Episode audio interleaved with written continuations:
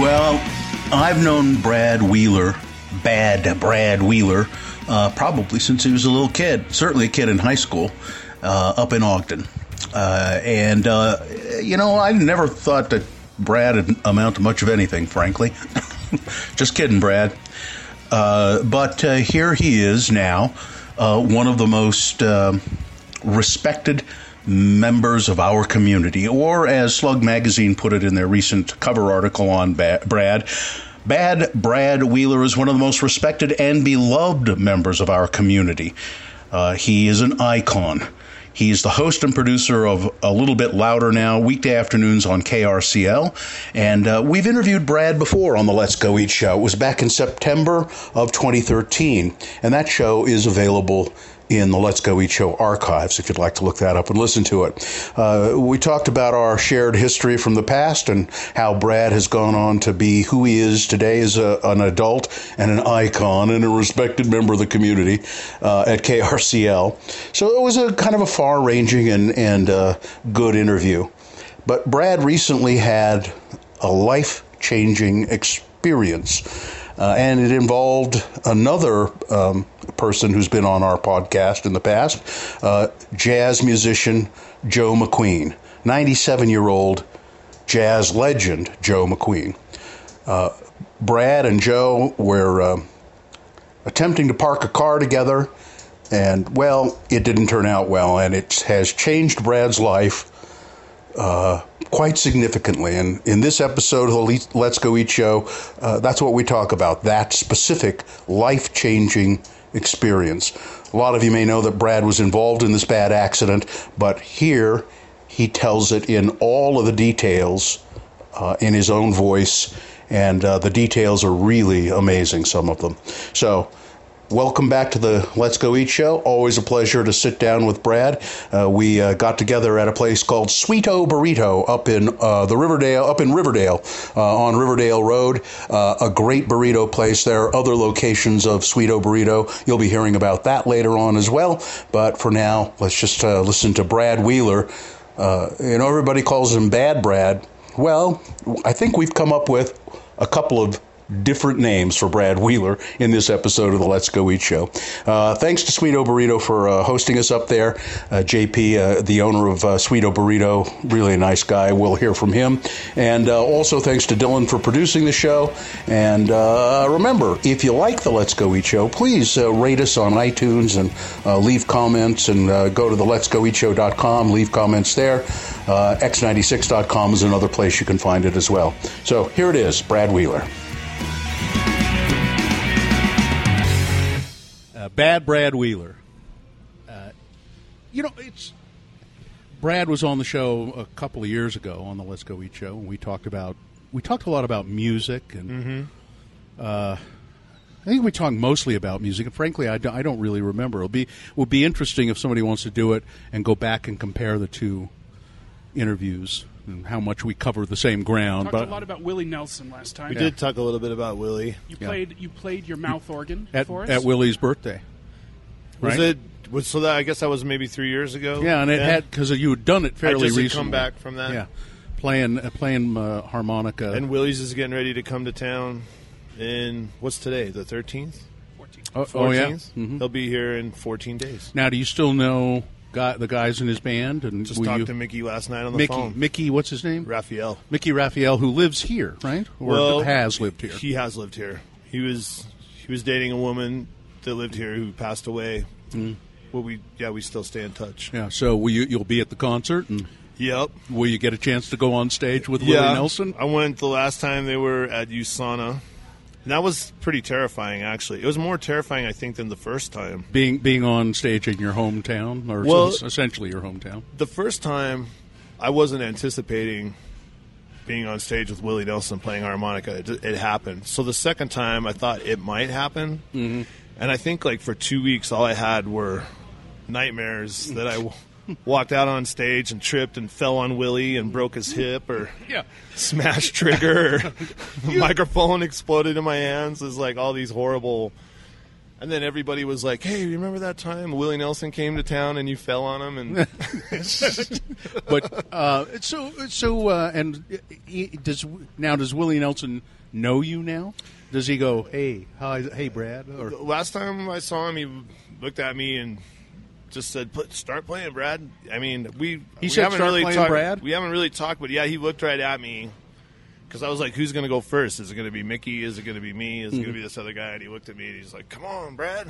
okay, come on, kind of scared me, you know. yeah. It's kind of surreal. And and uh, but this time you're going to be a little more calm about the whole. Thing. I thing. don't know. I might. I don't know if I might even be more emotional, just because of uh, everything that's gone on and how you know how your life has changed. how my life has changed. And Mickey has you know been there to support me and help me, and Yeah. yeah. Uh, you know, again, I think we talked about this before, and I ba- uh, Bad Brad Wheeler, of course, uh, a radio host on KRCL for how long now? I think I'm c- coming close to being a paid DJ for ten years now, and I've been bit- involved with the station for maybe eighteen or nineteen years. A little bit louder now. yep, Uh, every afternoon from when to when? two to six now. Two to six. And uh, I, I have one complaint about your show, by the way. What's that? When you say, "Okay, we're going to get a little bit louder now," but, but a lot of times it doesn't really get that much louder. It just Uh, It does used, it? it used to. Yeah. I don't know if I'm going through changes. I might be. okay, we're going to get a little bit louder now, and then I, and then I think, well, that doesn't sound that much louder. No, it doesn't help either that my mom s- listens to the show on the way home and gives reports as well. you know what I mean? yeah, Yeah. Uh, it's a uh, it's a great it's a great show uh, because you will hear uh, on that show of a great variety, eclectic variety of music. You'll hear uh, country and bluegrass. Yep. Uh, you'll hear blues. You'll hear rock and roll. You'll hear stuff from the '60s, the '70s, the '80s. Uh, you'll hear Frank Zappa. You'll hear, you know, Weird international hits. yeah, all yeah. sorts of stuff. Yeah, Yeah, those Mexican bands. I love those. crazy. Yeah. you know what's really uh, weird to me? Do you ever play any of the? Uh, I think there's one that's real. I had no idea that uh, uh, Morrissey was so beloved of, of the Me- Mexicans. Oh, yeah. Love Morrissey, and they're like Morrissey Mexican Morrissey cover Tribute bands. bands. Yeah, uh, you ever play any of those guys? No, I heard we one. Did, There's we just one. Did a really whole xenophobia versus rock and roll series couple days ago where we just played as many different international versions of American songs that we could find, just to show people that rock and roll is a universal thing and that Yeah. it brings us all together no matter what your That's cool race or idea. identity. We found a Czechoslovakian cover of Doug Sahm singing Mendocino. Mendocino. In And Czech- he al- Czechoslovakian. wasn't Doug Sahm? Didn't he also? Was he She's about a mover. Sir Douglas Quintet? Yeah. He was uh, the Sir Douglas Quintet. Yes. She's About a Mover, which is one of the great rock songs You of all time, I think. I have made bar bets that I can tell Texans the greatest Texas song of all time. And when you tell them that, Texans are pretty, you know, they're like, you really can name the greatest Texas song of all time. And mm-hmm. you say she's about a mover, it's going to be hard for any Texan to argue with you. That's an interest, That's an interesting song too because it's a, a rock song. Yep. But it's kind of got a Tex-Mex, Tex-Mex, feel yep. to it. Yep. And Doug Sahm is still alive, isn't he? No, he passed away. I don't think he made it out of the 80s. Oh, I thought he was still around. No, I- the mo- there's a movie that just came out about him a little while ago. He's still a hugely revered saint in uh, in Austin, Texas. Yeah, and I, uh, and has influenced so, a lot of musicians around the Yeah. country. Uh, Bad Brad Wheeler. Uh, one other thing about your show, you you're a rarity. I think you get to pick From four to much six. everything you play, Yeah, yeah. Get- I'm a freeform DJ from four to six. and there are n- n- so few of those left in uh, in the country. It- I mean, that's what you know. That's what people think radio DJs do. They go in and they play the records they want to play. It's not what they do at all. it's it can be a tough thing though. I mean, I gotta own those choices. I gotta answer for them. You Yeah. know, you know what it's like walking the streets of Salt Lake City. It's it's hard to be anonymous. You know, Yeah. especially Small Lake City. Yeah, and people being, you know, why are you playing that, or why don't you play this, or what's up with that? So yeah, Brad, I don't want to hear any of that Spanish music anymore. Thanks, mom. playing that shit. Except your mom wouldn't say, Play, "Stop playing that shit," would she? She might. If it, if it was banging and haranguing her enough, she really likes melodies more than she likes rhythm. But yeah, You know, uh, so uh, Brad's, uh, Bad Brad's life has changed a lot, and we'll talk about the whole story. Uh, if you uh, pick up a copy of uh, the July Slug magazine, he's on the cover. I guess that's you. That's pretty. That's kind of a cool representation of you. It's it's I like I told you earlier. I don't think my eyes have been that white since 1991, but it it is nice. I don't know of anybody else that's had their cover on the their I- face on the cover of Slug like that. It, that was very nice of Angela. I have to say it was nice of them to call. At first, I wasn't sure. I wanted to talk about it, you know, but I found it to be very therapeutic to do the interview. Says here, oh, you know, we're at uh, Sweeto Burrito, by the way, uh, recording our interview with Bad Brad, and uh, we're here um, uh, in in uh, Riverdale, eleven forty Riverdale Road, and uh, Sweeto Burrito. Now, I had a sample of their burritos the other day, Yeah. and uh, JP, the owner, just brought over a couple. We're going to cut these up a little bit. Did he say he was going to bring over a knife? I think. They're already cut. Oh, they're already cut. Oh wow! All right. So uh, now, what's this one? It's on the label. This one says uh, There's a label. breakneck. Breakneck. This is Smokehouse. Uh, okay, I know so what that means. now you haven't tried these, have you, Brad? No. Go go go ahead. Just All right. I don't know what's on the breakneck, but Del- oh, that looks like the breakfast one. Might Kind of does, doesn't it? It looks like some egg. Yeah, I Let think there's see. egg on it. So try that. See what you. I don't. I think uh, JP puts a uh, a sauce on these that. Uh, What is that sauce, JP? yeah. Well, here, wait. uh, yeah. So that you're eating the breakfast burrito, the breakneck, which we serve all day, every day. Um, that has our cilantro ranch, house-made cilantro ranch, and a creamy salsa on it. In addition to bacon, tater tots, eggs. Tater tots. There are tater tots on Oh it. my god, Yeah, isn't that great? that's delicious. Yeah. So uh, I'm going to take a bite because this is the Let's Go Eat show, and then we'll continue uh, talking about uh, Bad Brad Wheeler and his life changing experience. But on the cover of Slug magazine, and and the first, uh, let me just read the first. It says uh, Bad Brad Wheeler is one of the most respected and beloved members of our community. One of the most respected and beloved members of our community. Are you trying to make me cry? Who the hell wrote that? Russ, what's it? How- How I want so when you read that, what did you think? What are you dating, Russ? I don't know if I. Uh, I don't know if I absorbed that when I read it. I maybe need to go back through and read that whole article. How do I feel about that? I don't know. It's weird. You Like know, you and Donny Osmond. I don't. I don't really think of myself like that. It. It's weird. Joe, uh, were you looking for a napkin? Yeah, thanks. you know the, the amount of support that I've gotten has been overwhelming. And Joe and I would talk about it, and Joe would say, "Well, Brad, you've done all this stuff for all these people, all these years. Everybody knows you're a good person. Like things are being returned to you for all the good stuff you've been doing." And I, Joe and I have a very frank relationship, you know. Well- and I told Joe, I said, "You know, Joe, I don't really." I said most of those good works I've been doing is mostly because I feel guilty, and we know we've been kind of half-assing it anyhow, just to, you know, just to do it to do it because I know I should be doing it. But Joe said, "Well, maybe that's why this all happened." He said, "Maybe God's getting you ready to start being more sincere in the works that you do, and to be more committed, or to have uh, a renewed purpose."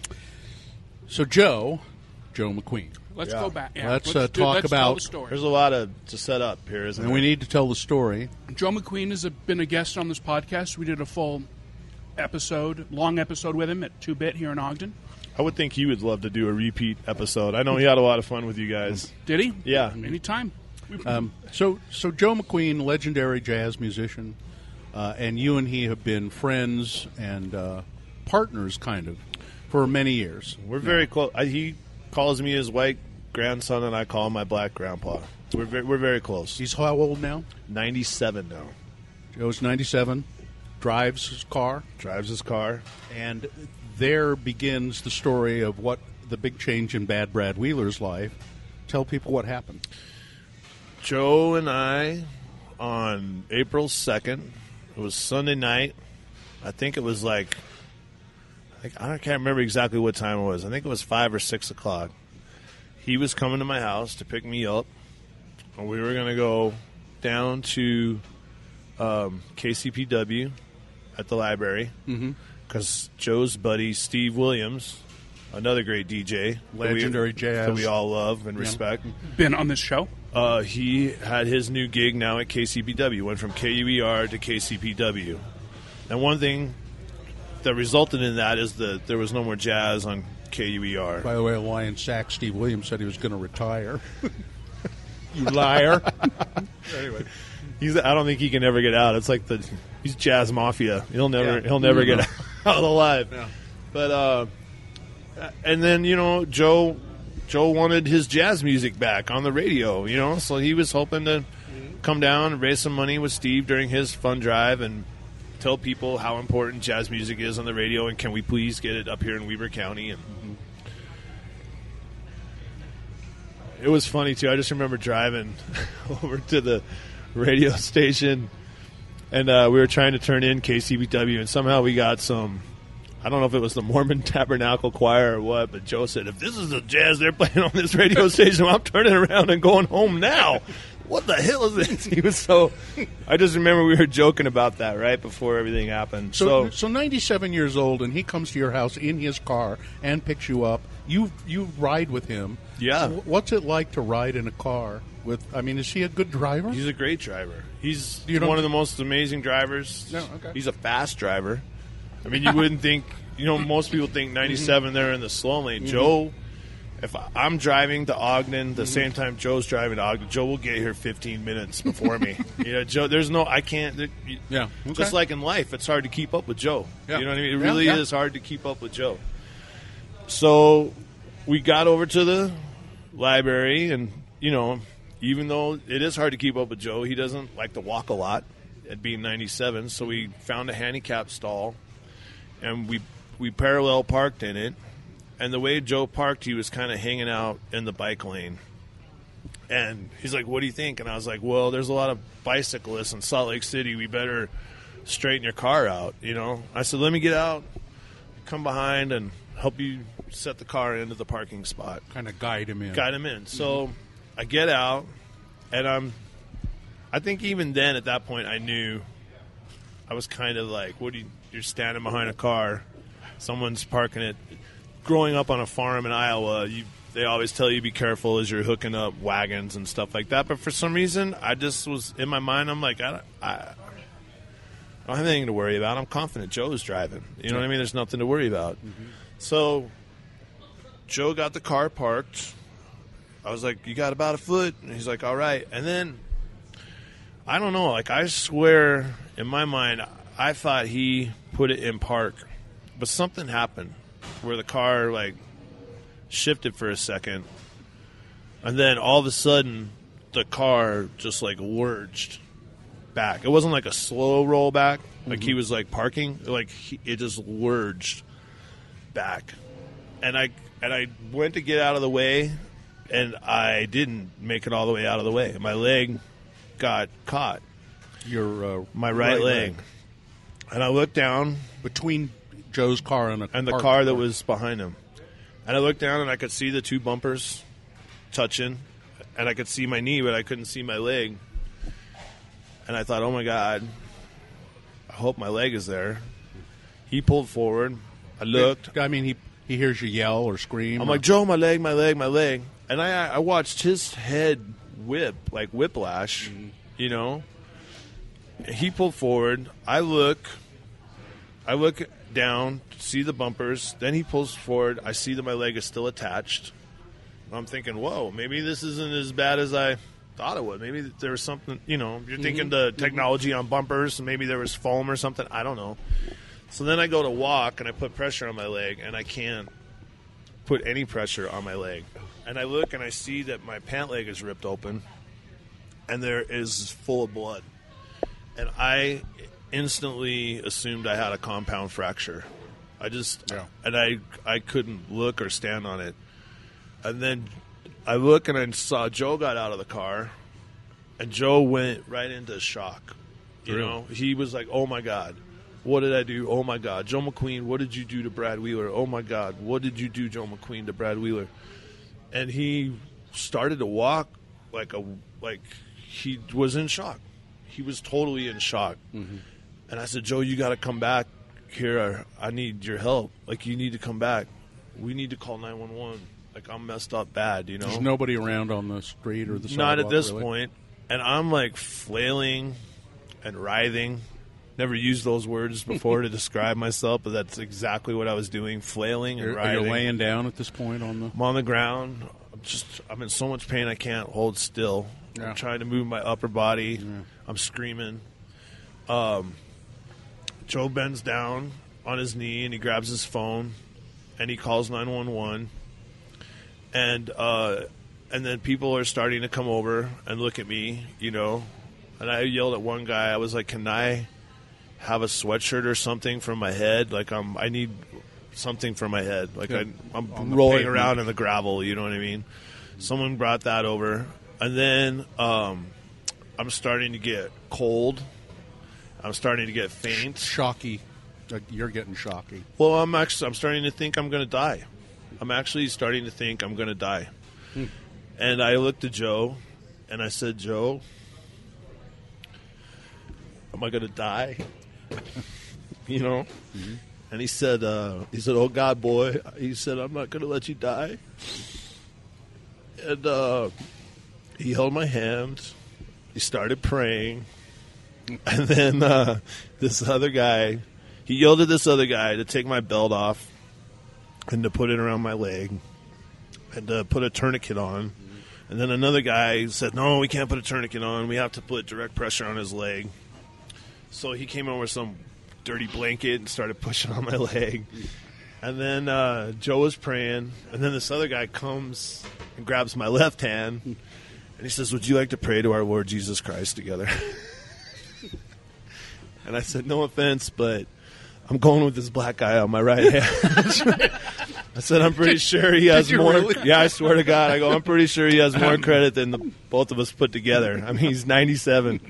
He knows God's number, like he knows God's number, and uh, If anybody knows how to survive, yeah, it's it's Joe. a 97 year old. So then, um, shortly thereafter, the ambulance showed up, and uh, and they grabbed me and they took me to the hospital, and um, Were you feeling at some point a little I was- calmer at this point? I think when the ambulance got me, I calmed down because I didn't think I was going to bleed out because there was so much blood. Really? I mean, the leg, my leg. What I didn't know until I got to the hospital room had been what they call degloved. Degloved. Degloved, which pretty much meant that all of the skin behind my knee down to maybe my ankle had just come off. Like I just had been skinned. It was like Body Worlds. It looked Yeah. like Body Worlds. You know what I mean? yeah, those uh, that exhibition. Yeah. and I think um, I, w- I lucked out that I didn't have that much muscle damage uh, because I had been riding my bike so much. You know, they'd actually asked me, "They're like, does your leg hurt?" I'm like, "Well, yeah, my leg hurts, but my other leg hurts too because I just had ridden 50 miles the day before. You know, so No, no uh, broken bone. one broken bone, a uh, fibula, which they said is uh, That's the little. the little bone. The I little think it only like holds like five or ten pounds. They said some people actually get them taken out, which I was surprised. I had no idea about that. what is it? A fad? Or They said it's I'd like, a have vestige or something. Yeah. yeah. You want your calf to look a little skinnier. Yeah. if you're a leg model. Yeah, I Better in tights, have your tibia removed. Um, we're sampling burritos here while we're telling this great story of being degloved. So then I went into the ER, and there must have been like forty or fifty people in there. Uh, like doctors and nurses, Doctors or and nurses and No Ambulance. fans. Yeah, well, I don't know. Like, were there a lot of people who were hit by cars that day? Also at the ER. That's There were a lot of there were a lot of hospital staff in there, and um, they asked me my name, and I said my name is Brad Wheeler. They asked me like my name like six or seven more times if I was on drugs and all this stuff, and finally I just said yes, I'm bad Brad Wheeler. I am bad Brad Wheeler, and then I heard someone say I knew that was bad Brad Wheeler. And then somebody's like, "Who the hell is Bad Brad Wheeler?" Yep. they said he's our DJ. We have to take care of him. Like this is crazy, you know. I know that feeling that just happened to me on a plane coming back from Phoenix a couple of weeks ago.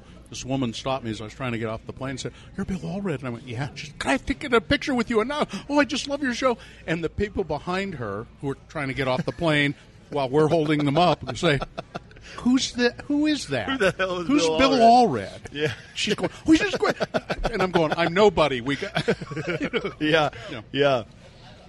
But um, then that got interesting. I guess uh, just before Joe had picked me up, I had made a box of Kraft macaroni and had eaten the whole box of macaroni. So as I'm sitting on the ER table, they they said, "Have you had anything to eat?" I was like, "Yes." and Just here it comes. less than 10 minutes ago and they're like well what did you have i was like a whole box of macaroni and they're like well you're gonna have to wait six hours before we can do anything to Oh, you geez. because they didn't want it to Yeah. come back up so i sat there for a while hanging out with nurses talking with nurses They pain you up pretty good? i think so i don't really remember being Put an IV. high. I don't really remember being high. I remember being in pain and wondering how to, what position to put my leg in because it was just so uncomfortable. And how was I going to get my leg comfortable? They they put an IV in you, right? Yeah. Yeah, that you were getting pain. Yeah. meds and that. So then, You uh, never passed out at any point in this. You never. I don't think I did. I thought I was like what I told you when I was there with holding with Joe. I thought I was going to go out. It Where was- where was me. Joe at this time? Joe was at the crime scene, I guess, The crime whatever scene. Whatever you call it. You know, The He- cops came and investigated. cops came, and then the cop came to the ER. And then I told the cop, I go, I already know what you're going to say. I already know what you're thinking. He's 97. Yes, he's 97. Do I need to take away his driver's license? I'm like, no, you don't need to take away his driver's license. It was an accident. This was an accident. This isn't. this isn't. You don't need to convict this guy Yeah. of being old. This was an accident, you know. And um, I think he got it. He knew, and then he went back and talked to Joe. And then I, I talked to Joe a couple hours later on the phone in the ER, just waiting on the bed. He didn't he didn't come up to the hospital. Or, Not at that time. No. so yeah, Came and the then- next day. Yeah. So you so we're going to talk about the re- rehabilitation process a little bit, but I mean it was Well, I feel like there's two parts to it. okay. So then that happened, and then I went home. I was in the hospital for a week, got my wound vac, and then my leg started to uh, become necrotic. Decompose. I don't know if technically gangrene is the right word or not, Probably. but it got black. Why did that happen? I think the trauma from the accident. I don't know if it's if the wound vac had anything to do with it, but when I went home with my wound vac, that's when I started to get all the weeping sores and the black sores on the other side of my leg. Yeah, the uh, I think it's, I blame that guy who put the blanket on it. He should have done what Joe said and put the like, belt around.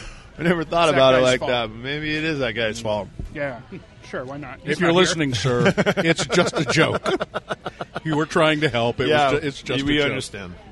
So then, um, I kind of, I guess, I don't know if it was a, well, it was about a month because uh, the accident happened on April second. So April twenty eighth, actually maybe April twenty fifth. I go to the the surgery doctors and they say, "You, sir, have to go to the burn department because what is going on with your leg requires a skin graft and." they're better at that than we are. So then on the 28th, I went to the burn unit. I met Dr. Cochran. She informed me that my leg had some necrotic tissue on it. that was bad. I needed a skin graft. I mean, my leg was looking really not good at this time. Like really, I- really, yeah. really bad. I think that's when you sent me a picture of it. It was pretty traumatic looking. and it actually looked better from the accident. Like the accident looked all clean and pretty and like a fresh steak or something. You know, I was like, the other one looked like a steak that had been left in the sun for 29 days. If you don't, if you don't mind, we'll post that picture that you sent me of your Yeah. leg uh, on the Let's Go Eat Show website. I can even give you a link to the all the pictures because it, it's been helping me to look at it to deal with the therapy and the mental issues I have with it. So then I went to the burn unit, and then I had to spend another like 14 days in the burn unit, which was I was afraid to go in there. Um, I was scared, scared of seeing all these burn victims and their wounds and everything. You think about the burn unit is real, but there is so much more to it than that. The, the compassion, the the expertise. I feel actually lucky. I actually think that I was supposed to go there. I think that I think I was supposed to go there. Well, it, it it was a it was somehow it ended up being a spiritual experience for you. I can see. Well, yeah, and I get I get emotional, and it's I think it's part of like this PTSD that I have. But um, Joe would come and sit with me in the hospital, and he would say, "Brad, I I know this is hard for you to wrap your mind around, but God has not." struck you down you are not being punished this is god has something in plan for you he has something in store for you this is god's work you have to believe this is god's work you know and then I have to, you know, it's kind of hard. Like I'm not, I have a lot of religion in my life. My mom's a church organist. I went to Catholic high school. You know, my grandma took me to church a lot. Well, they call you the Reverend. I'm an internet preacher. The gonna Reverend Bad Brad Wheeler on occasion. usually just marry people and bury people, not to take forgiveness or anything like that. you know what I mean? But um, yeah, there's something about it. Um, you, Joe's never lied to me. Joe's never bullshit me. Joe's never tried to manipulate me or get me to do something. You know, and I, for some reason, I believe him. I believe that for some reason, some higher power has something in store for me, and that I think part of that was going to that burn unit. Have you figured out what that is yet? I don't know if I'm supposed to help those people in there, or if I'm if I'm if I was supposed to learn a lesson in there. I don't know if it was to get me to renew Your faith? my faith or my commitment to doing good deeds and being a good person. I mean, it feels good to do good stuff, you know, and you you know you're supposed to do good stuff. You, you know what I mean? Yeah. But um, I don't know. I don't know. But I do know that I feel very comfortable there now, which is really weird. Someone asked me the other day, like, "Well, it probably feels so good to be out of the hospital," and I said, "Well, you know, actually, there are days that I really miss being in the burn unit. When you're in there, You go back up there though. I go up there for group therapy every Wednesday, and every once in a while they'll introduce me to a patient that might need a friend or is lonely, and we'll hang out and talk. I don't. They have a, a counseling program there, but I'm still technically healing. Like I'm not. I'm not in any position to be a counselor. I can just like commiserate, I guess. healing mentally. I'm still healing mentally.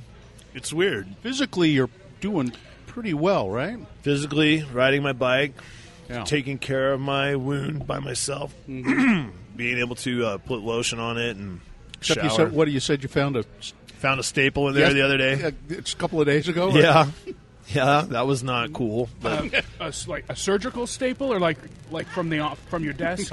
Well, no, it was a surgical staple. Oh. so good- yeah, which That's is a good better. point because one from your desk probably would have been no, it's worse. the one from your desk would have just come out with those two prongs, but a surgical staple goes in and pinches together like a a ring. So it's like trying to clamp in there and stay in there. No. And you don't want the skin growing up around that. No, no, no, no, no, no, no, no. You know, and that's another thing that happened too. Like neighbors, like so many people have come to my aid and t- to help me out and to take care of me. But the stuff that my neighbors did for me during this whole thing, I, I don't know how they did it. There were so many days I would just sit there. And, and I love them, and I know they love me, but I, I don't know that I could do everything for them that they did for me. Like, when I first got out of the hospital the first day, they're like, "Where are you going to go?" You know, my mom and dad are like, "Well, you're coming to Ogden," you know, and I thought, "Oh my god, this is not going to be good." They're they're getting older. I don't I, I don't think they could take care of me. I don't think it'd be very hard for them to take care of me. And the fact that my neighbors said, "Please come home. We want to take care of you." I don't know if you know, Dylan. Like they had to come and change my dressing like every day for at least ninety days. I mean, my neighbor had to lift me up and help me into the shower. They had to like help me to the bathroom. They cleaned my clothes. They emptied my litter box. They made me. No, Brad food. doesn't use a litter box. He has a cat. yeah, Oscar. Oh. yeah, yeah, yeah, yeah, yeah. he doesn't use a litter box. I mean, it was it was unreal because I don't know that I've ever been so helpless and so fortunate at the same time as I was during this accident. That's amazing. That's a- they're amazing. I mean, Yeah, you know, Brad he- lives in a really interesting. I won't tell you exactly where it is, but an interesting little uh, a side street in Salt Lake. That's kind of a little community of what is there about five or six houses there, or Well, it's two duplexes and then a house up front. It's an old polygamy compound. it just two duplexes there? two duplexes in the back. hmm Yeah, it's interesting. like when you had I, I had I have no interest in seeing your scars from your back surgery, your knee surgery, or uh, no interest in seeing. You don't? that. And if you needed this bandage change, I Well- I would help you into the car and I take you somewhere. but I'm not. Well- I'm not doing. it. My, my, my well, I, I I, have you. a, I'm wi- I have a wife who who's wonderful, and you know, I went through all of that surgical shit that I had to go through, and and she changed my dressings and did all of that. Well, that's good because I So- sure as hell wasn't. No, well, nobody's going to ask you to. Good. Okay. Christ, would you? I'm just trying to Okay, demonstrate how would- much a, how much better your neighbors are as people than me. Well, it's hard. Like I, well, I couldn't even do it myself. I could not do it myself. I mean, I have hands. I'm capable. Psychologically, I couldn't look at it. Physically hmm. and tactically, if the nerves are so scrambled in my leg, when I touch it, it doesn't feel the same as when I feel it. That there's two different messages going to my head. Interesting. So Joe, um, this must have been exceptionally hard on him. Yeah. Did I tell you this? I don't know if I told you, or maybe I was talking to someone else earlier today. Uh, I don't know. I didn't tell you, did I? Uh, I, you know, I have all this time to reflect. You know, I think about a lot of stuff, and uh, I called Joe the other day, and I was just thinking. Uh, I was like, Joe, you know, of all the people I know that could have run me over, And there's a lot of people who want to. and I and I know a lot of people. Yeah, I go. I'm so glad it was you. Like I'm so glad it was you that ran me over.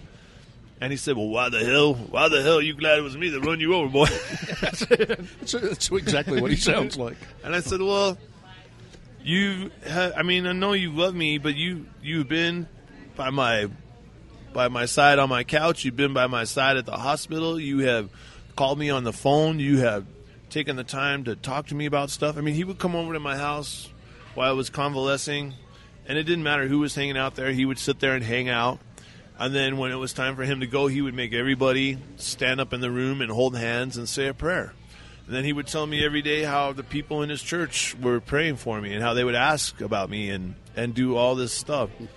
And uh, I told him that, and he said, "Well, goddamn boy, I didn't need to run over you to teach you all this stuff." you know what I mean? But again, it's like I do believe that something is happening for a reason. Like I don't know, I don't, and I know I'm not being punished. I feel like I'm being set up or sent somewhere to do something. I don't totally know, but I, I know there's something I'm supposed to do. I think it's um, you know if I'm not a religious person at all, and I, but I, I, I first of first of all I just really like the fact that there's a that there can be a religious person uh, who like Joe, very religious guy who prays and can say, "God damn boy." Yeah. He's very real. I Yeah. mean, he's like a street preacher almost in a lot of ways. Yeah. Yeah. But is he doing? He's doing okay because I, I would think he would have been pretty shook up by this whole thing too. He was very shook up. I think he's doing okay. I mean, I was worried about his neck for a while because I can still see his head whipping from when he, you know, it was whiplash. He had to have had whiplash from when he hit me. And uh, I talked to him the other day and I asked him if he would come to group with me. He's like, "Oh, I don't know about that." I said, "I think you need to come because I don't think these people are. They're starting to wonder if you're real, you know, or or how you actually exist or I do talk all this about stuff. you so much in Yeah. the group therapy that I just need to prove you're real, Joe. has he co- he hasn't come yet. he said he would come. He said anything you want me to do, you tell me. He's like you've never steered me wrong either, Brad. So anytime you've told me I needed to do something, I've done it. So we have that kind of relationship. Now you, uh, as it says here, Let's let's um, Yeah? Let's pause. For we a need to take a break. Yeah. Okay, we're at Sweeto Burrito with Bad Brad Wheeler, but we're taking a break.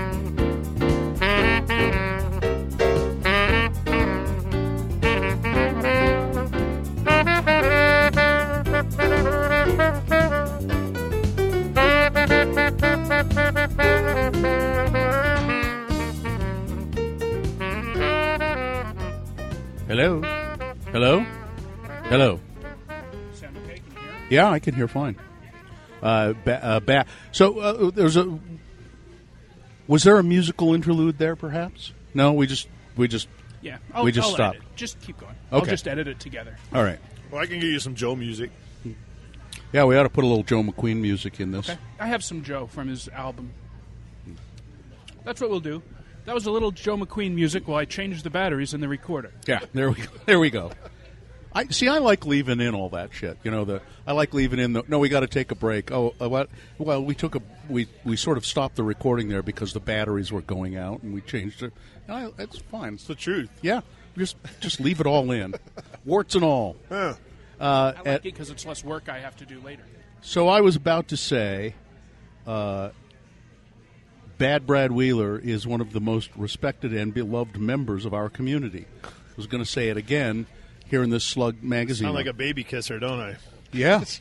um, but uh, so, how did the uh, how did the radio community? You you have a a lot of fans. Overwhelmed me. Yeah. How how did that? Talk about that a little. Well, it, it- at one point, it, I had one bad moment where I had one person who decided to show up drunk and stoned and just walk right into the burn unit, and they were going to sit down and hang out with me, Really? which was really a uncomfortable day. It's first day using a bedpan. First day having another man wipe my butt for the first time. Oh, you get used to that. I, you know, I've done very well in radio, and I hire a guy to do that. Uh, it was just a little traumatic. I wasn't used to it. The nurse kept saying, "I've been trained for this." I go, "But I haven't." you know what I mean? But uh, yeah, I just told that guy I needed some time and space. He had to leave my room, but there were there's a lot of outpouring. I mean, the, a lot of people contributed to uh, a GoFundMe thing. Um, you know, like we said about being in the emergency room, the mm-hmm. amount of people that were taking care of me that listened to the radio that would come in all the time and say, "Hey, we got to get you back together and on the radio. We need you." This is you help us to do our job because we decompress when you're doing your job. You know, it felt weird. It felt in some ways they were kind of trying to push me out of there a little bit. Like we got to get him back to speed, but No. it's been overwhelming. It's been crazy, you know. At the same time, it's been hard. It was really hard to go back to work that first day and tell everybody what happened. I mean, I don't want to. It's hard. I get emotional. You know, I don't know if people want to sit around and listen to a guy named Bad Brad cry on the radio. you know, I don't want to. I don't want to drag him through. Well, the know, name the name Bad is it's kind of ironic, really, isn't it? soon to be sad, Brad Wheeler. Going to change it to Sad Brad Wheeler. it's old Sad Brad Wheeler. There he. Weeping Eyes Wheeler. um, but I know that I think that's part of why I have recovered the way I have. I mean, there's so many people thinking of me and praying for me and encouraging me and trying to help me. I know that has a lot to do with it. I know that has a lot to do with it.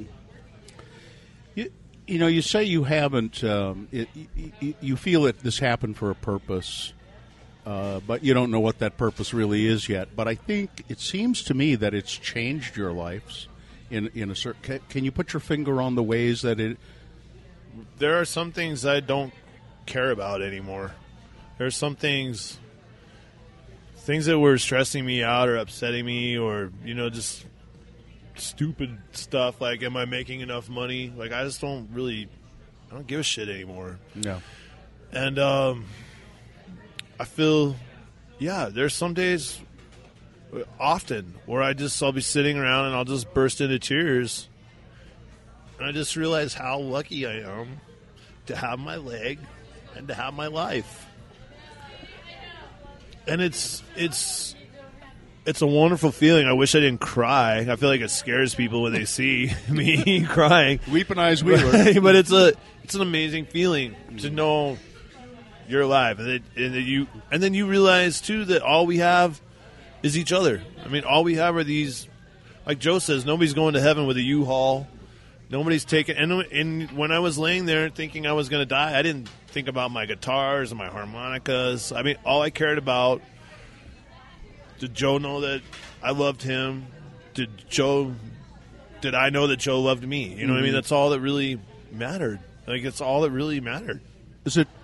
Have you picked up your music again, and has it done anything? Been playing a little bit of music. Has it done any? I, I don't know. Do you write much music? Or? No, I'm mostly just a side guy. You know what I mean? I like with my harmonica, my lap steel, a, a side guy. I took my harmonica to the burn unit because some days it was hard during bandage changes. I would do uh, I would do uh, interpretive harmonica. Sometimes if it was a tender spot, I would play like sirens or fast or you know, or if it was a nice thing, I would play a nice melody. Um, I am gonna go teach 80 kids in the burn unit from the burn unit in August how to play harmonica. I'm looking forward to doing that, and I have thought about maybe like doing that part time at the hospital, maybe in a year or so, like doing harmonica therapy. They have so many crazy therapies. I'm sure, as you know, No. I remember the first time they said, "You want to have some dog therapy?" and I was like, "Oh Christ, are you serious? Like, am I one of those people that need dog therapy?" you know what I mean? Like, I just was. Yeah. I just thought, yeah, whatever. So then they brought Maisie into the room, and by God, Maisie just climbed up on the bed and started licking on my face. And sure enough, I did need dog therapy. I wanted Maisie to stay with me. There was a um, a kangaroo Are you kidding me? in our building the other day, and it, a, a baby kangaroo, and it was brought down to the to the station to the studio by one of our salespeople who has a friend up at the VA hospital where they use therapy animals, and this VA, this this baby kangaroo is a therapy animal, and I told my wife about it, and she said. Oh yeah, I I have a friend who has a, a mother in an old folks home or something like that, and they, they there's a ba- they have a baby kangaroo that goes they have a, a baby, baby kangaroo. They have a baby Shetland pony too. Really? That goes to the rooms as well. a baby, you know, a baby kangaroo. what the Therapy hell? Shetland? Therapy Shetland. But it was so. The, but the baby kangaroo, brought, they, they, she brought it into the studio, and I swear to God, every single person in the building had to come and look at the that this animal and hold it, and have it nuzzle them and lick them, and yeah, it's it's uh, they work wonders. Distractions are powerful tools in hospitals. Yeah, Very powerful. Better than drugs. Really. yeah. Uh, then I had some people come in. I, I felt bad. I did a switcheroo on the music therapy people. So I had some young girl come in, play a song for me, and I, told her, "Oh, I can't imagine that was easy. Like I'm an audience of one. I could tell she had to come in and size me up and figure out what song she was going to play for me. And she's like, "Wow, you know all this stuff. How do you know she- all this stuff? What stuff?" she play? some songs she wrote that she wrote herself. You know. She's uh, guitar or what? Guitar, and singer-songwriter. Did she sing? She's like, "Well, how do you know all this stuff?" And I said, "Well, I'm a musician as well, you know." Yeah. And then I pulled out my harmonica and I closed my eyes and I played "Amazing Grace." and then I, and then they were all just crying. they were just, and I, I told them thank you. I told them I hope that it, I could pay them back for what they did for me. Uh, so, so music, uh, you've, you've picked it up again. You're doing uh, with it, and have you got? Uh, I know you play with a couple of bands, and I got the first night I went to go play with Joe was emotional. I mean, it, you start to feel like you're getting your life back. You know, things that you haven't done that you do every day. I don't think I had played a gig in sixty or sixty days at that time, or gotten up on you know, and that's something I do t- two or three times a week. You know, and it, it was emotional. it's weird. You didn't know if you were gonna cry. You know, Mm-hmm. for a while there, I felt like I had to wear a lot of sunglasses going out in public because I just didn't know when the eyes were gonna start weeping. Weeping know? eyes Wheeler. yeah. we better stop saying that because people will start calling you that. I, You know, it, a, a person who has more than one nickname, Yeah. that's pretty cool. I was gonna say I could live with it. Yeah. I could add another nickname. Yeah, yeah. Having two or three nicknames that just means you're co- cooler. Yeah. Or aliases. Yeah, Bad Brad. you, you already have two, don't you? Bad Brad and the Reverend. And the Reverend, yeah. Yeah, so, so yeah, we could do uh, Sad Brad and Weeping Eye. I I love that Weeping Eyes. Weep. Uh, do you have any idea where, what uh, do you what anything that's next? I mean, For me? yeah. Just still trying to heal. I got to wear this compression sock 23 hours a day for a year. I, th- I go to Those group. are fun, aren't they? They're different. I'm They're getting all really hard to get on and off. they're it's amazing how they size them to the exact size of your leg. You know, where they measure every Mm-hmm. inch up your leg. Yeah, they are hard to get on and off. And mine is kind of weird because it comes up and then it goes across my waist. It's like a hand solo thing. I don't know what it is, but it's it's unusual. Hmm. Yeah, they're they're. I hate I hated them. I've had them when I've had knee surgery. I feel like someone's got their hand on my ass all the time. They're Kinda just cupping you? my butt Yeah. a little bit like, Well, hey. that's not that's not necessarily a bad thing. It feels like I'm always supposed to be Yeah. getting up, though. Yeah, hey. hey. Don't want you to be seated too long. Uh, I got really emotional riding my bike to work.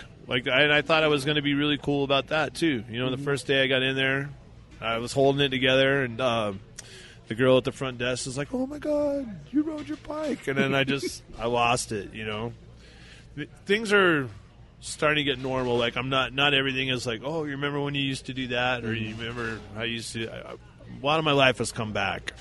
did get emotional going to the dentist the other day, just thinking about how many years I've been going there and how lucky I am to be able to go another year. You know, What uh, has it changed uh, anything about the way you uh, do music on the radio? You think? probably a lot less songs about fire. You know, The crazy world of Arthur Brown is off the playlist. There's a lot of burn songs. I think I think Disco about now where I'm Inferno like- is out. You know, I did do a couple shows where I thought about songs while I was in the hospital and thinking about songs between me and the listeners. Um, yeah, yeah. I don't know if it's like every day. I mean, maybe it is subconsciously every day because every day I'm dealing with this. You know what I mean? Uh, affects your mood and how you feel. Will will there be um, lifelong thing challenges? I mean, you're going to be back to 100. You're riding your bike already, Riding my bike. like skiing. What do you, I mean? What are you going to be stuff you can't do that you did? Do you know yet? haven't gotten in a hot tub yet. You know, obviously. were or you a big hot tubber? no, I really wasn't. But anything, it just might take a little while before I mm. can submerge in water or something like that. You mm-hmm. know, right. it's still healing quite a bit, but um, I should be able to have a pretty normal life. Yeah, actually, No I should be able limp to. even. Or, Well, I- it's up to me, I guess, how much I want to walk and work my leg out. You know what I mean? Right now, I get up after sitting for a while. The scar tissue's always contracting. You know mm-hmm. what I mean? I have to get up and Stretch stretch, it it, and open Stretch it the up. scar. do they do any of that? When I had the big, you know, knee surgery in there, I had a big scar in there, and they would put this suction cup on my scar to, and and To help re- just work at the hell out of to break all that collagen. I just learned about a thing they do with scars called releasing. Have you ever heard of that? There Releasing? was yeah, there were some patients who had some burns at the at the center where they had to go in and cut their scars to open oh. the scars yeah, up to because everything got so Tight. tight. that they couldn't move their head the right way Yeah. Mm-hmm. or their arm the right way. Or, yeah, yeah. Oh. I do want to be involved with the burn unit. I don't know. I want to do stuff with the burn unit. I How much schooling do you have? got my degree in anthropology, archaeology, Oh, and that's art. right. So maybe you'll go back to medical school. I don't know. It's, cra- it's only You- two I years gotta- once you got your degree, I guess, to get. Uh, to go work in a. I mean, you wouldn't be a doctor, but you could go work is as that a what they call it? Yeah, certified nurse assistant or a Yeah. technician of some kind. yeah. What the hell not? or just maybe a guy that goes around and teaches people harmonica in the hospital. You know, like that. I did have like a crazy moment too with that priest. Did I tell you about that priest? No, I never told you about that. no.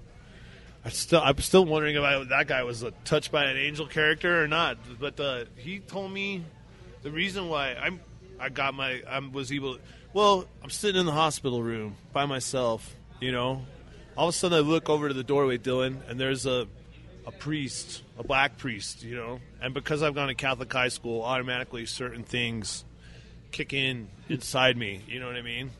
So I look at him and I can tell he's sizing me up. So I go, "Hello, Father." So then he knows that I know that he's Catholic. You know, so he's like, Lingo. That's like "We've we've established he's dominant. I'm subversive." You know, Yeah. yeah. Submissive. yeah.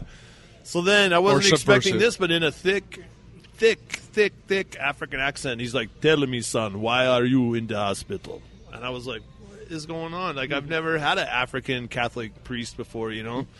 So he comes over, and I'm like, "Well, uh, I was helping my friend Joe McQueen, the senior citizen. You know, he's 97. I was helping him park this car, and he accidentally backed up into me and smashed my leg. You know, and this guy isn't just any guy. He's like a super friend of mine. You know, when I was younger, he encouraged me to like start doing stuff for other people. Got me teaching people to play harmonica. And has always made me try to take inventory of myself. You know, and he's 97 and African American. I'm white and I'm 44. and, You know, and you could see all the stuff going through the priest's head. You know, and and then uh, this one messes me up. He uh he said, "Son, God thinks about you when you think about other people." And he said, "That's why you have your leg. That's why you have your leg." And then that's like what I told Joe too. I was like, you know, Joe, like I don't really know that I am this great of a person that everybody thinks I am. Like I know I do good stuff, but like I said, a lot, a lot of it's just like you feel guilty. Like shit, somebody's got to do this. you know what I mean? But now it's different. But now it's now it's different. I don't know how to explain it, but life is different. I And, feel it- really lucky just to be sitting in here a, with you. And in a good way. Yeah, I feel blessed. Yeah. I feel so. I am the luckiest guy I know. I won the neighbor lottery. I won the hospital lottery. I, even down to the guy that hit me. I mean, how much luckier could I get than that? You get free burritos. I get free burrito. Sweeto burrito. Shit, man, you, you're living large. I'm very, very lucky. Um, I want to just one other thing I want to uh, let you talk about, have you talk about. Uh, some t- people will hear this and it will be uh, past, but uh, I wanna- this will post pretty soon, right? Yeah. Uh, yeah, Sunday. uh, pie and beer.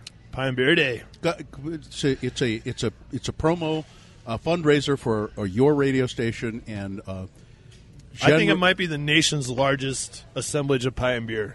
Gen- generally, generally, um, uh, my management doesn't like us doing stuff like that. Of you know, but I don't give a shit. Pie and Beer Day at Beer Bar. Yes. good, good friends of ours at Beer Bar. We we we love those folks. Uh, and it's on the 24th of July, Sunday. Sunday right? from five to 9 Mm-hmm. Have 16 different breweries and 16 different bakeries with paired pie and beer. and it's uh, 25 bucks. 25 bucks. We have enough servings for a thousand people to get five slices of pie and five sips, of, five cups of beer. Yeah, and uh, it's fundraiser, and um, And these aren't just like these aren't Smith's pies. They're not Marie Callender pies. They're pies from like Copper Onion, from Finca, from Carlucci's. Like these are some of the best pies you Mm-hmm. can find in the community. Stein Eriksen's going to send some pies down from the lodge. Like uh, I'm really looking forward to it. oh, This when is I your came kind over, of event, Dad. yeah, This, when, this guy uh, is on the American Pie Council. I am. Are you really? I'm a member of the American Pie Council. I didn't know that. Yeah. Well, I tried it. I try. I don't try to. I don't like people to know about it, but I have a certificate.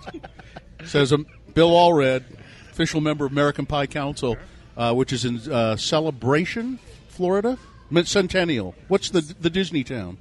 Uh, celebration. Celebration, Florida. They have uh, pie of the month calendars or something, or Oh, what are they? yeah, they, they do. It's photos of sexy pies. But you know out. how you get to be a member of the American Pie Council? You, you you you go to their website and, and you and you and you print off the certificate, and then you're a member. A lot like becoming a Yeah. internet priest. it's pretty much yeah. yep, it's about the same. Uh, and I don't thi- even think I had to pay anything for it. Well, I, I feel like we should invite you to Pie and Beer Day Well, I'm and gonna have come. you be an official representative or something. Of the American Pie, I'll bring my certificate just to prove it. I'll, I'm going to get it put. I've, I forget where. I think it's hanging on my desk somewhere. I think it's framed. I think you framed it. No, I didn't. Fra- I'll get it framed and I'll come and I'll just I'll carry it around. Hi, hi Bill Allred. Put it on a gold Kid. chain on your chest. It's this big. Eat your pie off of it. This is a plate. Uh, so you can just buy tickets when you get there. Yeah, it's first come, first serve. First come, first serve. Beer bar, five to eight, Five to nine. five to nine on the July 24th. 24th of July, Sunday, which is uh, for some folks is Pioneer Day, but for the people in the know, it's Pie and Beer, Beer day. Bad Amen. Brad, I love you. love you, man. Love you, Dylan. Always a pleasure. Um, Always good to see you guys. KRCL. Uh, next time you do, uh, just think about it today when you're doing a little bit louder now. Try and make it a little bit louder. A little bit louder now. Just make it And just a little start bit off louder. at the beginning of the show quieter, it'll be Just a little bit louder. Well, I think people will be able to reference it when they hear the podcast. They'll know. Oh, oh, that was the day they talked. Okay, all right. There you go. All right. Just uh, for that- you, I will. That's it. Uh, the Let's Go Eat Show. Thanks to uh, uh, Sweeto Burrito. Uh, we're going to talk with the owner of Sweeto Burrito, uh, JP.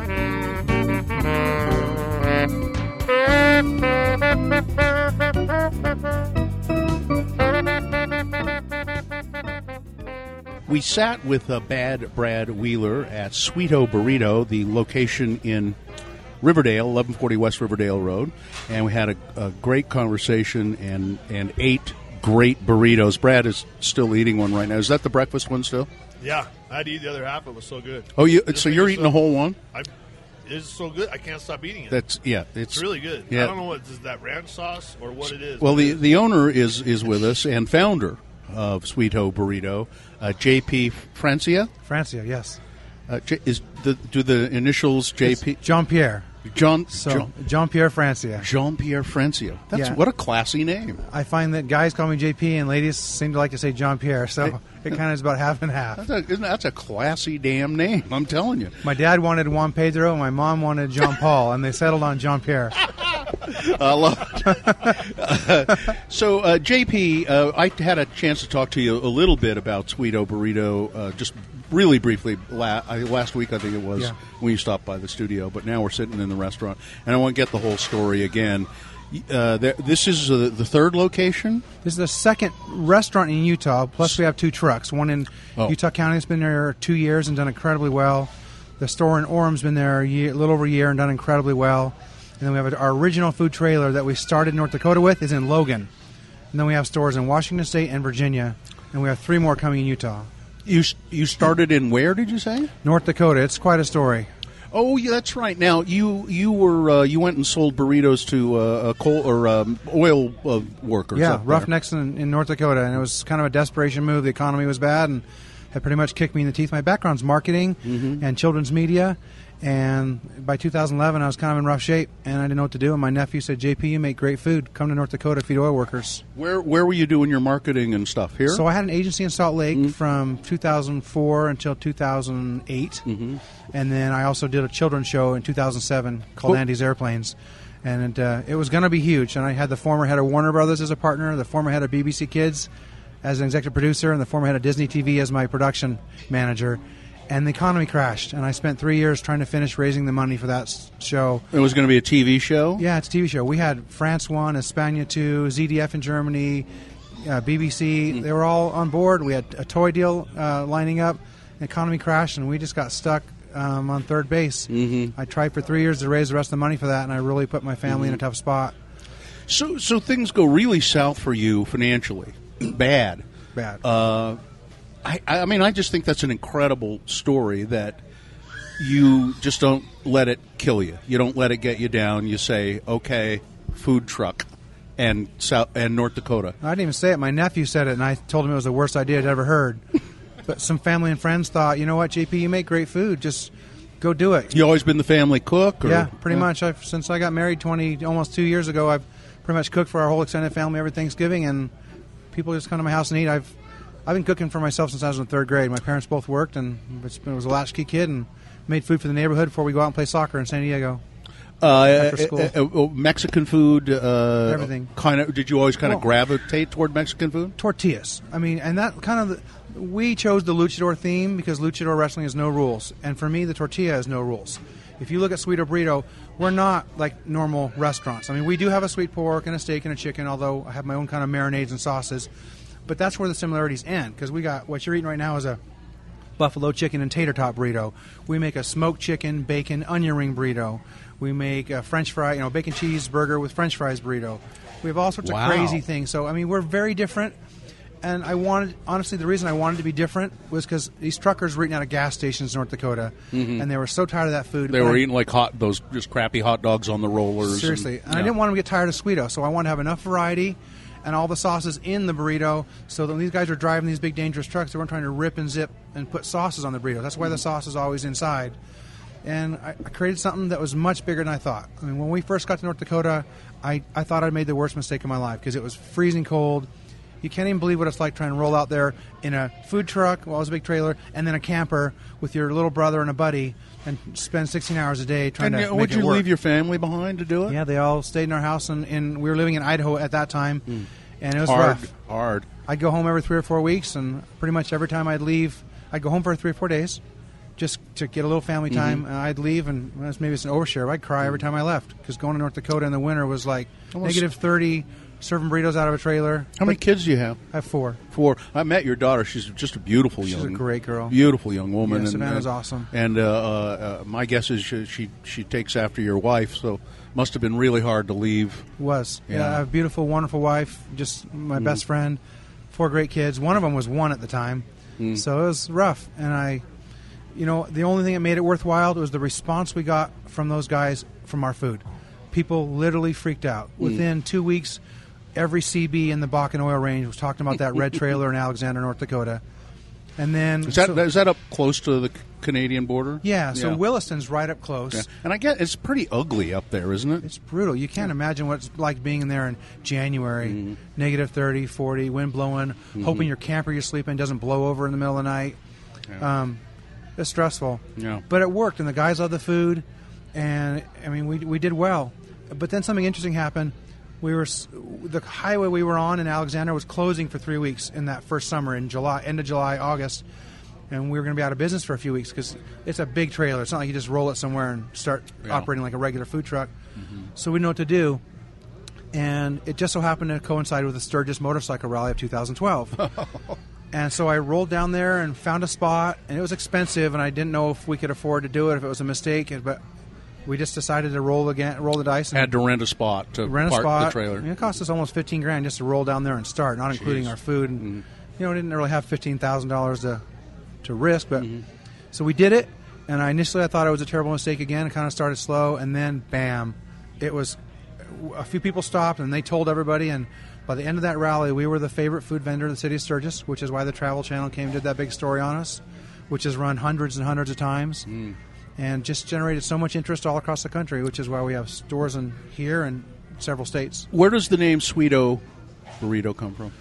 Well, I'm kind of a marketing guy, and I, I knew I was gonna be burrito, so I just, and I love alliteration. I mean, my TV or my children's show is called Andy's Airplanes, and I was just kind of going with the alliteration thing, and I started researching names I could get trademark on, and Sweeto Burrito is like you know the second one I came you know that I thought of, and thought you know what I love that, mm-hmm. I love it. And what was interesting is like at Sturgis, our f- first couple days there, guys walking down the street, they'd never seen our brand. They never, and they're like, hands in the air, sweet old burrito, yeah.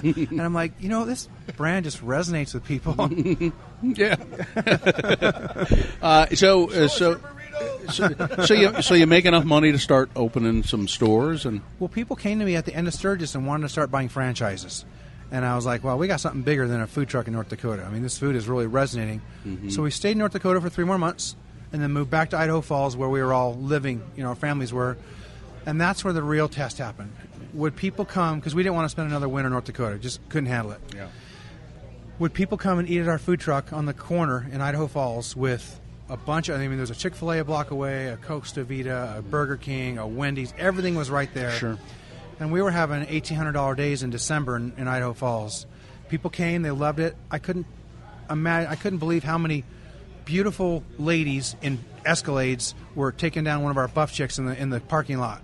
Buff, the buff chick is one of the uh, burritos here. Yeah. It's a uh, buffalo Not chicken. Buffalo chicken. Yeah. Sorry. I, I was thinking it was some kind of wrestling match going on there for a second, but Yeah, but they just, I mean, and then grandma's coming for a Sweeto burrito every day, and kids from the high school, and it was such a bigger, broader brand than I ever thought. I didn't set out to make something that was going to be stores all over the country. So we started making some money from franchises, and then money just started coming our way. A lot of offers, and private equity firms are, you know, hunting us down now, and it's just kind of growing. So the, the other surprising thing about that. Idaho Falls story is that there are a lot of Escalades in Idaho Falls. Yes. but that's kind of surprising. Uh, so, so what do you think? Uh, talk about the talk about the food, the menu, um, a little more specifically, and the stuff that you do, and what makes it different, and, and, and some of your favorites. Yeah.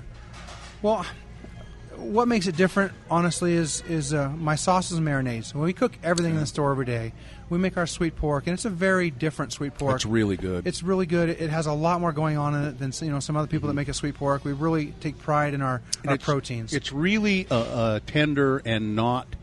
I mean, sweet. Uh, the way you do the sweet pork, and I mean, it is kind of stringy, but Uh-huh. it doesn't come out stringy. You know Yeah. what I mean? It, Yeah. It's very nice. And really, that's a great recipe. What makes us different, besides the fact that we really take care of our sauces and marinades, all of our meat gets vacuum marinated. So literally in a vacuum tumbler, we draw it down to 12 to 18 inches of vacuum pressure, and it makes it tender. Our steak, our marinated steak, is a traditional bulgogi marinade, vacuum marinated and charbroiled. It's ex- excellent steak. I'm just really proud of the, the- what we do with our meats and our sauces, but we do a lot of different things. You know, we put crunchy things in burritos. I've been making I've been making crazy things since I was a kid in tortillas, Mm-hmm. um, and that's really why I kind of went with the luchador theme because there's no rules. Yeah, I didn't like that. rules with our tortilla. Yeah, I guess I didn't realize that that was sort of the luchador credo. Is that no rules wrestling, just It's- no rules. No holes barred. Just Mm-hmm. yeah. Yeah. So- Um, yeah, and the crunchy stuff, like when you put the tater tots in the breakfast uh, burrito and the onion rings on the other one, and that that's a great, great addition. So people, you know, we, in our food truck in, in Utah County, which is I think is the number one food truck in Utah County, even still, it does it incredibly well. We have a huge following in Utah County, and now we're starting to grow it here. Um, what we didn't carry a long time, uh, all the salads and tacos and rice bowls in the truck. Now that we have that, we really have a very diverse menu. So I'm starting to see a lot of bodybuilders loving our rice bowls because they're very clean, very healthy, and really flavorful. So we kind of both ends of the spectrum. We got the healthy with the salads and the, our street tacos, and then we have the crazy over the top stuff. I mean, we will truly own the fact that we have some party burritos and we have some great over the top flavors. And uh, one other thing too is we have two sizes. So we have a midweight burrito, which is three quarters of a pound, and a heavyweight, which is usually 20 to 22 ounces, That's a lot of food. which kind of positions us on both sides of most of our competitors. You know, they're in the seven, eight dollar range, nine dollar range for that one burrito, and we like to be on both sides of that. Mm-hmm. And it just kind of worked out that way. It wasn't really planned, but it's worked out well. You have a great time uh, too. I know. Uh, I can just tell. You you enjoy the uh, uh, aspect of naming things and, and coming up with names for the for the various items and putting them on the menu. Carney Assassin. The carne assassin. Yes. Me and my little brother Matt, who, who's uh, an agency guy too, we we had a blast creating all this stuff. Mm-hmm. But when you said I have fun, I have fun in the store too because I love food. I love serving people. My pla- favorite place in the restaurant, besides you being in the back before we open, is right out here delivering the food, talking to people. Oh, I've seen you making doing sure they it love today, it, yeah. and that's Yeah. where I want to be. so what's the future? What do you think? So we have more coming in Utah. Sweeto Uh, several more- burritos. More, Sweeto burritos coming. We have one in Spokane right now with three under construction in Spokane. Mm. We have one in Virginia with two under construction there. Uh, and then we have three under construction here or on the way here in Utah in addition to our first two. Now, would these all be franchises, or These you? are all corporate stores. They're, they're corporate stores. Utah are corporate stores. Okay. Washington and Virginia are franchisees, and they're really good guys that we trust to do it the right way. Yeah. The scary thing about franchising is you never know if somebody's going to take the time to make it the way I want it. The only reason we survived in North Dakota uh, is because we care. And you know what? Something I want people to know is you come into Sweeto and you get something, um, and you don't like it, get something else. Come right and say, hey, I, I didn't like this. We don't have that very often, but I want people to know if you come in and stay, keep it safe and you want to get a sweet pork burrito and you think, oh, that was good, but I wonder what else, tell me. I want you to know we have so much variety here. You will never get tired of this place. Yeah, it's uh, interesting. I'm, I didn't realize uh, the bowls. I'm looking at those. Can you do something like I say? See, I like white. Uh, I like brown rice, Yeah. and I like beans. But I want to go light on the rice Yeah. because I really I want the protein of the beans. I don't want a lot of carbo- carbohydrates. So can I just you know go light? You, can you sort of custom it that way? You, You say can to totally per- customize it. We Yeah. were actually talking a couple days ago uh, with some vegetarian people. They're like, you don't have very many vegetarian options. Well, actually, we have a lot of yummy stuff that can be vegetarian. I want people to know they can come literally create whatever they want: brown rice, black beans, lettuce, pico de gallo, salsa, Yeah. uh, our coleslaw. We have a lot of things you can put on it, customize it. Just do it Customize it. yourself. Say, could I do this and this and this and this? And they'll say, sure. and the answer is yes. Okay. It's Sweeto Burrito, uh, JP Francia. Yes. Uh, Juan Pedro. I like Juan Pedro too. Juan That's Pedro. Juan Pedro's good. Um, I look a little Caucasian, even though I have a Spanish dad. For to your dad is to- your dad is He's from Chile. he's from Chile. Yeah. Pedro, no the one from Barbarosa, that Willie Nelson's in the family. I think I don't- Pedro. I've been watching a lot of movies in the hospital. Sorry. I'm not sure. Uh, it's a Sweeto Burrito. Look for them uh, around. There's uh, the store here in uh, Riverdale, 1140 Riverdale Road. Right across from Best Buy. Yeah. It's next to. it is there a Starbucks right There's a? Starbucks right on the Yeah. other end of this plaza. Yeah, and uh, uh, then the food truck in uh, uh, U- Provo. There's a, s- there's a restaurant in Orem, and then more restaurants to come. Yeah, and we have a food trailer in, in Logan, and we're working on actually look at a location in Logan too. Okay. you have one in Salt Lake now. Uh, we have one that's probably going to open in Draper. I'd say 60 to 90 days, and then uh, we have one, the old malt shop in Provo outside BYU. That's being torn down. That'll be a Sweeto, you know, early early winter, Yeah. and then. I th- it's just you're just onward and upward. It's fun. I, eh, you know what a story. I didn't ever expect this. A desperation move that's kind of turning out better than I could have ever imagined. Congratulations. I will say this: I'm really grateful for our customers because we have a very passionate following of people, and the only reason it, it, it works is because they tell their friends. I mean, with a new brand, newer brand, you just don't have the kind of marketing money to go out and hard- saturate the airways. And And uh, yeah, it's hard. And and there's just so much. There's just so much noise. Yeah. Uh, uh, you know, around food and fast food and other kinds of. There's just a lot of noise, and it's hard to make yourself heard above that. And, Yeah. Yeah. So I think you, you, you've done well, and it, I see nothing but great for the future. thank you. Thanks a lot for talking with us. You bet. Thanks for being here, guys. That's it. Uh, special edition of the uh, little food edition of the Let's Go Eat Show. It's Sweeto Burrito. We're in Riverdale, 1140 Riverdale Road. Uh, yeah, that's it. And uh, we'll be back with more some other time. But in the meantime, thank I want to thank you for your time this time. Until next time, I'm Bill Allred. And remember, if you're pouring drinks, always make mine a double.